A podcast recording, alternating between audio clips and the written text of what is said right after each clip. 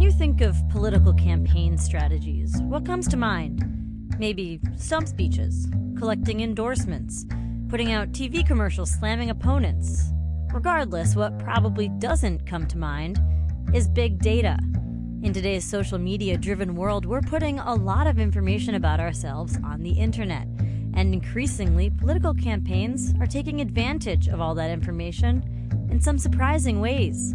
I'm Katie Meyer, and on this episode of Fordham Conversations, I'm talking to NPR political reporter Scott Detrow, who's been covering the tech beat at NPR for months now. Scott's also a Fordham alum and a former WFUV reporter. So, uh, I would say this campaign's been pretty unique for many reasons, but would you say technology is uh, has played a bigger role maybe in this uh, election season than in previous years? Yeah, I think so. I mean, um, Facebook and Twitter have played a role in, in two. This this is the third presidential race they've played a role in. But uh, what you're seeing in 2016 is that campaigns view social media as kind of the first line of communications. You know, before it was something that was kind of a, a segmented side part of the campaign, but now it's okay. We're making a big announcement how do we incorporate Twitter into this? Uh, Hillary Clinton's giving a big speech. Let's make sure we're tweeting out the key lines of it as it happens. Let's make sure we're you know streaming a Facebook video of it, and it's it's kind of something that every campaign is thinking about first, as opposed to something that they also have to do. And so, I mean, you mentioned a couple specific technologies people are using. Um, and I know you've done a lot of articles on, you know, like how people are using Twitter, how people are using social media generally. So, uh, what are some of the interesting things that you've seen happening with these tools that campaigns are using now? I think uh, the most interesting trend, and you see it across a whole bunch of different platforms inside social media and out, is the ability to, to, to kind of micro target, to find a very small, specific group of people, whether that's by uh, geographic area, um, whether that's by uh, the types of people you want to, to approach and you can really do a targeted message directed just as that group of people and change it from group to group. So, one example of that is both Twitter and Facebook allow campaigns to purchase kind of very specific directional messages. Uh, an extreme example of that is that uh, Rand Paul's presidential campaign, during the early Republican debates, they would uh, send tweets out that specifically went to the reporters they knew were covering the debate so that they could try to start the spin process as the debate was happening on Twitter to this group of reporters. Um, you, have seen other examples as well, but but that kind of always stuck out to me as particularly interesting. Yeah, absolutely. And so now with this influx of new things, like this data that people now have access to, are any of the older campaign methods sort of fallen by the wayside? Like TV ads, did they have as much sway as they once did? That's something that um, lots of people have thought a lot of deep thoughts about, and I, don't think we'll have a good answer on that until the end of the cycle. Because the fact is, uh, what do campaigns spend the most money on? It's still going to be TV ads. It's going to be TV ads for a very long period of time. But you had a situation this year where um, the amount of money spent on TV ads on the Republican side was almost inversely proportional to how the candidates finished. And Donald Trump, who uh, up till this point has basically dominated the Republican primary, spent hardly anything on advertising. He didn't even go on the air in New Hampshire and Iowa until a couple weeks beforehand. And Jeb Bush, on the other hand, uh, both his campaign and the PACs affiliated with it spent far and away the most money, and Jeb Bush did terribly. So a lot of people were thinking about that. That's that's kind of a it's hard to tell because one dynamic was Trump was also on TV all the time, just in on cable news, getting coverage. So, you know, does that mean TV ads don't work? Unclear. But the fact is, a lot of campaigns do think a lot more about doing specific targeted ads, and, and that's something you see on Facebook as well. You know, like we're only going to uh, message people who uh, are members or like church groups in Iowa in this half of the state, and we're going to talk to them about religious issues that we know they care about. But on the other half of the state, we're going to talk about something different with a completely different group of people. So Donald Trump has had, a, I think, an interesting media strategy, and it's been a very cheap media strategy for him as well. Um, do you think part of his success might be that he's made himself very available to voters? Like, I mean, he'll call into a TV station just like out of the blue, and he'll say what's on his mind, and he has no one writing things for him. Uh, do you think that plays into it? Maybe. I think so, and, and you look at how he uh, uses different types of media, and, and basically the main platform that Donald Trump has for communicating with voters and communicating with reporters is his Twitter feed. Um, he had a quote somewhere with I forget where, but he said something like, "Having a Twitter feed is like owning the New York Times, but without the losses." Um, and and it's true, he can dominate the media cycle just by tweeting. And then it's it's a very condensed message. Uh, everybody's going to just embed the tweet or quote it verbatim. So the exact message he wants to get out is going to get out there without the typical media filter of, you know, if he gave a speech, we'd only use snippets of the speech. But it's a tweet. It's 140 characters. Everybody's going to use the tweet. He knows everybody's going to use the tweet. So that's been, I think, a really innovative thing that he's done. And and this has had less of an impact, but it's just been entertaining that Donald Trump has kind of invented the uh, the Instagram political ad. I mean, most people think of Instagram as kind of this like happy place where you do your show off photos. But there's been like five or six times where Donald Trump has uh, posted like an attack ad on Instagram, whether it's making fun of Hillary Clinton or Jeb Bush. That's just been really effective. And again, kind of leads the cable news for the next few hours, and, and he gets his message out that way. And so now with these, I guess you'd call them like new media platforms that candidates are taking to. Um, I think with that comes a lot of data, right? You get a lot of raw data from these ads and from these platforms. Um, so how do how do campaigns use this? Um, I mean, they're swimming in, in analytics. I think, yeah, there's a lot of indirect data coming in, and there's a lot of direct data coming in as well. I think one example of that is uh, like Ted Cruz's campaign created this app that uh, it, it, wanted Cruz supporters to use and kind of um, send messages out through and kind of use as their main interaction with the campaign. And one thing that the Cruz app would ask uh, supporters to do is let it access their phone contacts. So what it's doing there is it's going through everybody in your phone and it takes that data and it matches it up with voter list information. So, um, you know, is somebody who you have in your phone contact a registered voter in a state that they care about? If that's the case, they might send you a note saying, "Hey, can you send this to your friend Joe?" And um, you know, send let him know here here's this piece of Ted Cruz information, or let him know there's a rally next week. Um, that that's pretty innovative. There's uh, there's limits to that because like I don't have in my phone the first and last full name, legal name of a lot of people. You know, like I have mom in my phone, so I'm not sure how much uh, information they get from mom. But this is something that they tried to do, and, and they're they're they're trying to create or they're trying to tap into social networks, real life social networks that already exist, so that, that they know, you know, this person lives in a congressional district we think is important, and we figured out from the vast amount of information we have about them already that's just available through legal public records, like their name and their address and their race and their party registration and how often they vote, and they're trying to like layer that on top of you know their Facebook life or their Twitter life or who's in whose phone contacts. Um, and so then, how specific can it get? You know, like if I was maybe a Republican voter and Ted Cruz was trying to get my vote, you know, what would he be sending to me? Um, well, the Ted Cruz campaign this year has wanted to figure out what your personality is like, and that makes a difference in what they send to you. They uh, have paid millions of dollars to a firm called Cambridge Analytica that is trying to map a behavior type of every voter in the country. And what they do is they uh, they have focus groups, large online focus groups of thousands of people, and they have them fill out behavior quizzes. And they also figure out the the identities of these people, and they create statistical models. So if you're a, a white woman in her early 30s who lives in suburban New York and you know likes certain groups on Facebook, they can say, okay, we can match you up with this personality type. And uh, the campaign showed me how the message to South Carolina voters changed from personality type to personality type. So it, it would be the same issue. They, they, they sent out mailers about uh, the possible closure of a big South Carolina military base. But if they thought you were one type of personality type, they, they sent a message saying this could really hurt the local economy. But another type they thought would be more interested in kind of like the, the symbolic message of this. They said, look, Barack Obama and Democrats want to make America weak, and because of that, they want to close this military base. So that's the granular level that they're tweaking things. I think there's a lot of um, criticism of, of how much of this information you need. One good example is uh, I, I talked to a Yale political scientist, and he said, you know, one thing we know is that if you own a boat, you're more likely to vote Republican. Like that's great, but if we know you own a boat, we already know, you know, your age and where you live and your race and your party registration. So if we already know you're a Re- Republican, we don't need to guess that you're a Republican because you own a boat. Like it's really a basic level of information that that you need to determine where people are likely to vote.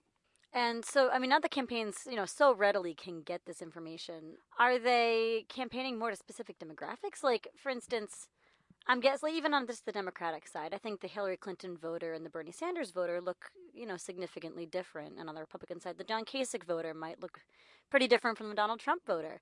Is that affecting how people, how these candidates are getting their message out?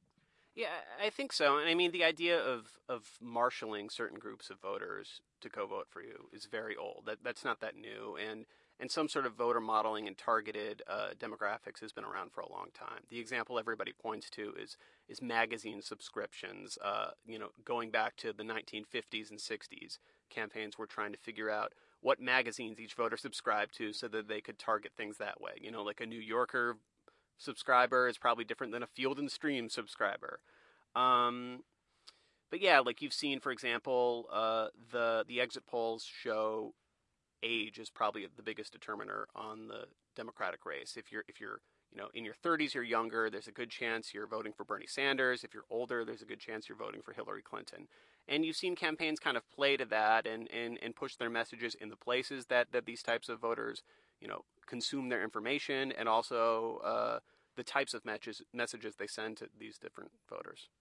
Gotcha. And yeah, so we, I mean, we talk a lot about age, you know, especially the millennial generation on this podcast.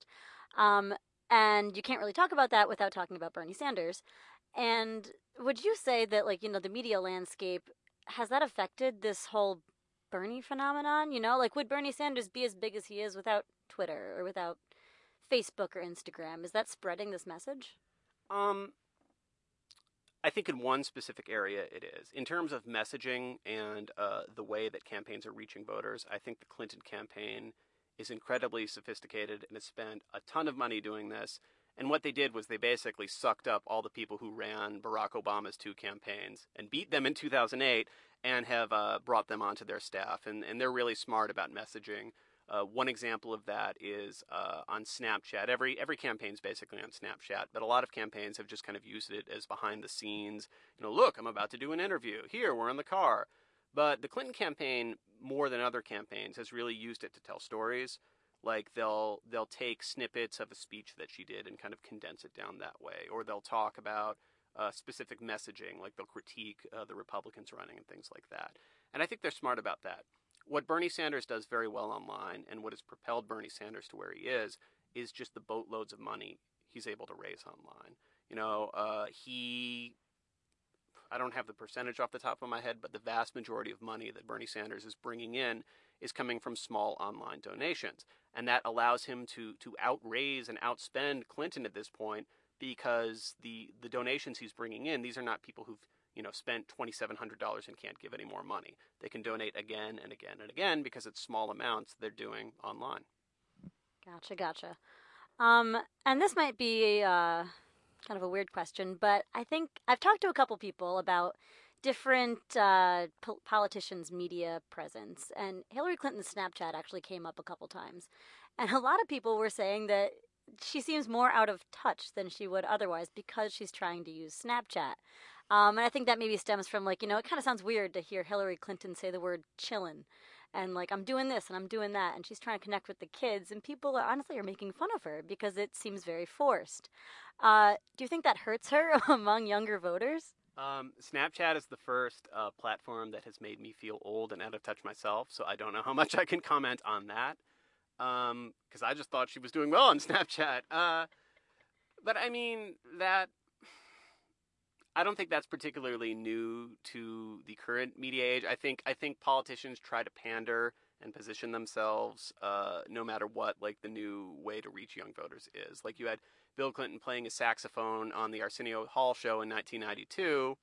Like was that kind of awkward? Like yeah, that was that was kind of awkward. Or you know like uh, I think it made headlines when, when Obama went on Ellen in 2008. That seemed like kind of a weird place for a presidential candidate to go. But now, like, that's par for the course. Everybody does that. And, um, I mean, I've just come to expect when a big speech is going on, I'll have, like, my tweet deck open, be looking at the campaign Twitter feeds, because every campaign rolls out, like, tweets alongside the speech now. That's just something that, that you, you're assumed to do. Um, I think one thing that she does interestingly is the way that she uses text messages, which text messages are not that new. They've been around for a long time in, you know, the scheme of, of digital technology. But the campaign has kind of used them to have ongoing conversations in a way that previous elections were just like blasted text messages. Like, hey, polls are open whenever. Please show up to vote. Or like, have you thought about giving us money?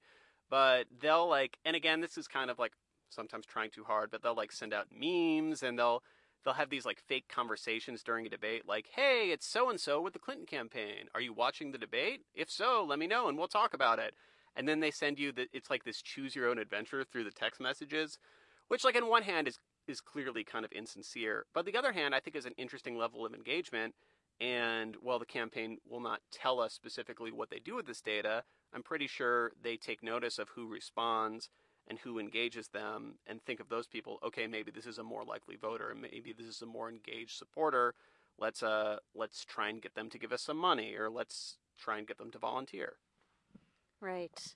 And so now you mentioned data again, and I can't help but think that it's this massive amount of data that we now have. Um, like all of us have this data footprint online, and I think you mentioned in your uh, your Ted Cruz report that you did that there are companies that are specifically you know, helping politicians and maybe other corporations use that data. So like how does that work? How do they like where do they pull it from, you know? Like what what do we have online that's making campaigns able to like know us better? Um basically everything we do at this point. Um, there are a lot of companies that observe what sites we visit in our web browsers, and uh, they always make a point that they they kind of use this data in bulk and they, they make it anonymous but they uh, they'll put you know kind of crawlers on and, and track web activity. Um, for years, campaigns and big companies that, that do this have been able to buy you know credit card reports. So what do we purchase? Where do we go? Where do we spend our free time? What sort of things do we read? What sort of movies do we go to see?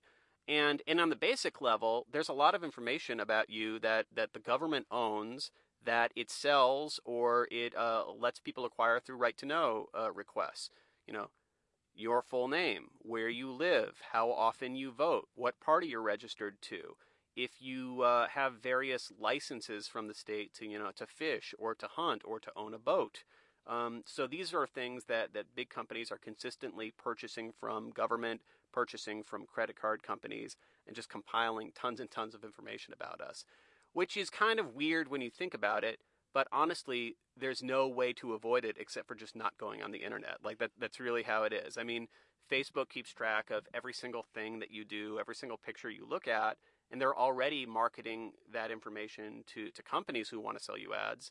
And in a way, the, the political campaigns who do this are already a few steps behind uh, commercial companies who have been doing this for years. Right. And so, I mean, I can't help but think, but that's like that's kind of a game changer in my mind. Um, do you think this is going to have a notable impact on presidential elections, any elections in the future? Like, is this going to change how we can kind of predict who's going to win, or you know, what's going to happen? Uh, one thing that uh, I think it's hard to draw any clear lines, but in a couple states, what's been interesting is that if you look at the the Google search traffic in the days or hours before an election, it's almost functioned as an exit poll. I think uh, New Hampshire and Iowa were good examples of this, where you saw you saw Donald Trump start to dip, and you saw Marco Rubio start to go up. And New Hampshire, you saw John Kasich searches go through the roof, and then he comes in in a surprise second place finish. So just kind of looking at mass scale, what are voters in these states searching and, and, and looking up online as they make up their mind? That's been a real key and, and given a lot of interesting information about what you can expect that night. Um, I think you're going to see more and more targeted political advertising. I think you're still going to see the big TV ads and the kind of massive blasts out because uh, targeted advertising is good in finding the people who are already kind of engaged in the process. But if you're looking to capture the passive voter who's not thinking about the election at all until the day before, if they remember it, like a TV ad's probably your best bet for that. So I mean that's not going to go away, but you're going to see more and more kind of ingrained specific targeting, and you're already seeing that on TV. People who have um, like digital cable packages, uh, campaigns are able to start purchasing at this point. You know, we only want to send ads to this congressional district. We don't want to waste money blasting it out across the whole you know TV station radius. Right. And um, I'm curious. So, how conscious do you think the average person, the average voter, is of this? Like, I know I personally, like, I looked into this a little bit before we did our interview, but I'd say usually I'm kind of ignorant about where all this information's going and what extent it's being used. Um, you know, what what do people know? I think people are typically really freaked out when they when they learn about this, and even like I've learned a lot covering this for for the past six months, and I'll I'll have moments where I go, oh my god, I don't I don't ever want to do this again, and then like I kind of forget about it and just do it later, you know. Um, I took an Uber over here. Uber knows exactly where I was, exactly where I was going. Um, I can I can list ten more things on my phone that I've used in the past day that that could give you a pretty accurate picture of where I'm going day in day out. And I think campaigns are, are a couple steps behind what some of these companies are already doing with that information. Like I don't think uh, anytime soon presidential campaigns are going to try and like target people who go to this bar in Uber rides. But um, I think a lot of people are worried about that. But I think it's just a fact of life at this point. Like we leave very noticeable trails about ourselves and our habits, and that's something that campaigns are very interested in. Then I actually I also wanted to ask you, and we did get into this a little bit, but you know, twenty years down the line, thirty years down the line, um, uh, maybe presidential cam- campaigns will catch up, and you know, we'll kind of figure out how to utilize this information that they can have. Uh, what do you think it'll look like then? I mean, I think the big picture of it, like the goal already always stays the same, but the means has changed so much, you know, from from decade to decade. Like one thing, I didn't do a story about this, but I wanted to. Just thinking about how much the world of campaigning has changed from when Bill Clinton ran for president to when Hillary Clinton ran for president, and it's just an entirely different universe. I mean, the way when a campaign wanted to get a, a press release out, it would send out faxes, you know, and um, let me put it this way I'd say like 95% of my political reporting takes place on email, takes place in text messages, uh, takes place watching Twitter feeds, um, following what campaigns are doing online. None of that existed when Bill Clinton was running for president, and that's just the way that you run campaigns when Hillary Clinton is running for president. And that's really not that long of a, of a period in the grand scheme of things, you know, from 1992 to 2016. So I think I think it's hard to say what the world will look like 16 years from now, but I think it'll be incredibly targeted. And I think you ask what, what, what younger people think about this. I think the world kind of expects more and more tailorization, more and more things on demand. And you have to assume that, that politics will, will follow that as well, so that it's not even like, you know, white women in suburban New York City. It's like you specifically, here's what you're interested in, and here's, uh, and here's my stance on that. Which when you push back, when you talk to campaigns who are deep into data stuff and you say, isn't this creepy? They say, well, wait a second, don't people want specific answers from politicians? All this information helps us give them specific answers. You're welcome, voter. You know, I'm not sure, uh, and th- this was uh, what the Cruz campaign and, and the company that does this uh, behavioral targeting was saying. I'm not sure I buy that, but I do kind of see the point that, yeah, if if somebody can tell me something that's very specific to my life, maybe that's helpful in deciding how to vote. But I'm not sure I want that from like my web browsing history, you know. Sure. And it also sounds like, I mean, these candidates are now trying to target their message and tailor their message to, like, you know, young white voters, old, old white voters, white voters who live in the, I don't know, the West. It almost sounds like this is going to make campaigns and messages in general less genuine. And that's the flip side of this because um, no matter where you campaign, what you say is instantaneously accessible to anybody who's interested in it. You know, I, I don't even have to. It's good to leave the newsroom and report from the campaign trail, but I could sit at my desk and get in some sort of passive feed basically everything that's happening on the campaign trail every single day. So when you're tailoring your message from place to place to place, maybe that helps you play on the local level and be more specific but everybody can see what you're doing. There's a record of what you're doing, and your opponents can can send that out right away as well. So I think that also kind of in a way standardizes the campaign because it's one national campaign in a way that it wasn't before. Right. And that actually makes me think. I mean, you mentioned that it's very different campaigning now than when Bill Clinton was running for president. Bill Clinton just got into a bunch of trouble with Black Lives Matter protesters because he was not willing to kind of bend to their message or to, guess, essentially like say that he was wrong for doing something while he was president. Um, Do you think that politicians are going to start running into that more and more? I think so. And um, this time around, you saw Clinton, Bill Clinton be much more strategically deployed than in 2008. And in 2008, he got into confrontations like that all the time. And it was kind of clear that he didn't fully realize that when he was having these like rope line conversations, people were were uh, recording it and posting it on YouTube an hour later, and like there it was on the internet. And now, like going back home and posting it on YouTube seems almost antiquated. Like people can Facebook Live it, people can can stream it live. You know, like everybody can see what you're doing at all times, and I think that also leads to a much more controlled moment. Like covering the campaign and interacting with with candidates you never have that kind of like off the record getting to know phase that that you would have had in early in most campaigns because it's national from the moment they enter the race. There's there's more people there, and everything is being recorded and and streamed at once. Mm-hmm. Yeah, and I mean, it almost seems like politicians are going to have to be a lot more careful now. Like when I think back, obviously I was not really politically conscious at this point, but when Bill Clinton was president, he got away with a lot that I think Hillary Clinton could never get away with were she to become president, you know, this coming year. Um, would you say that, like, like, I mean, what can you think of anything that Bill Clinton like did as president that just would not fly right now? Well, I think uh, that's part of the primary process, just in terms of policies that he passed. that now um, younger Democrats are saying, "Wait, why did you do that?" Um, let's talk about the Defense of Marriage Act. You know, uh, I think that's more on a policy level. Mm-hmm. But yeah, it's weird because at one hand, politicians have to be on and in like on stage mode at all times. But they, on the other hand, they're trying to create these authentic moments. They're kind of trying to package these authentic moments for their Snapchat feeds or whatever. And I think that um, I don't think you can do both of those at the same time well, as we found out. Yeah, and that's where we get Hillary Clinton telling us that she's chilling on Snapchat. Or like Jeb Bush doing vines of his Uber rides, and it's just like, okay, you know. oh, Jeb. And this actually makes me think of something that I should have asked before. Um, I mentioned politicians having to be careful. Uh, one example of a politician who I would say is not being careful is Donald Trump, uh, and yet he's been wildly successful in that. Um, how do we reconcile that? One thing that the voters who are, are attracted to Trump like is his authenticity. Um, I think you can argue a lot of things he's done have been very calculated and, and done for a specific reason. But I think it helps him out when every other politician is acting like a normal politician would in a normal election and being very careful and being very calculating and choosing their words carefully. That creates a huge contrast to when he goes out and just kind of says whatever's at the top of his head.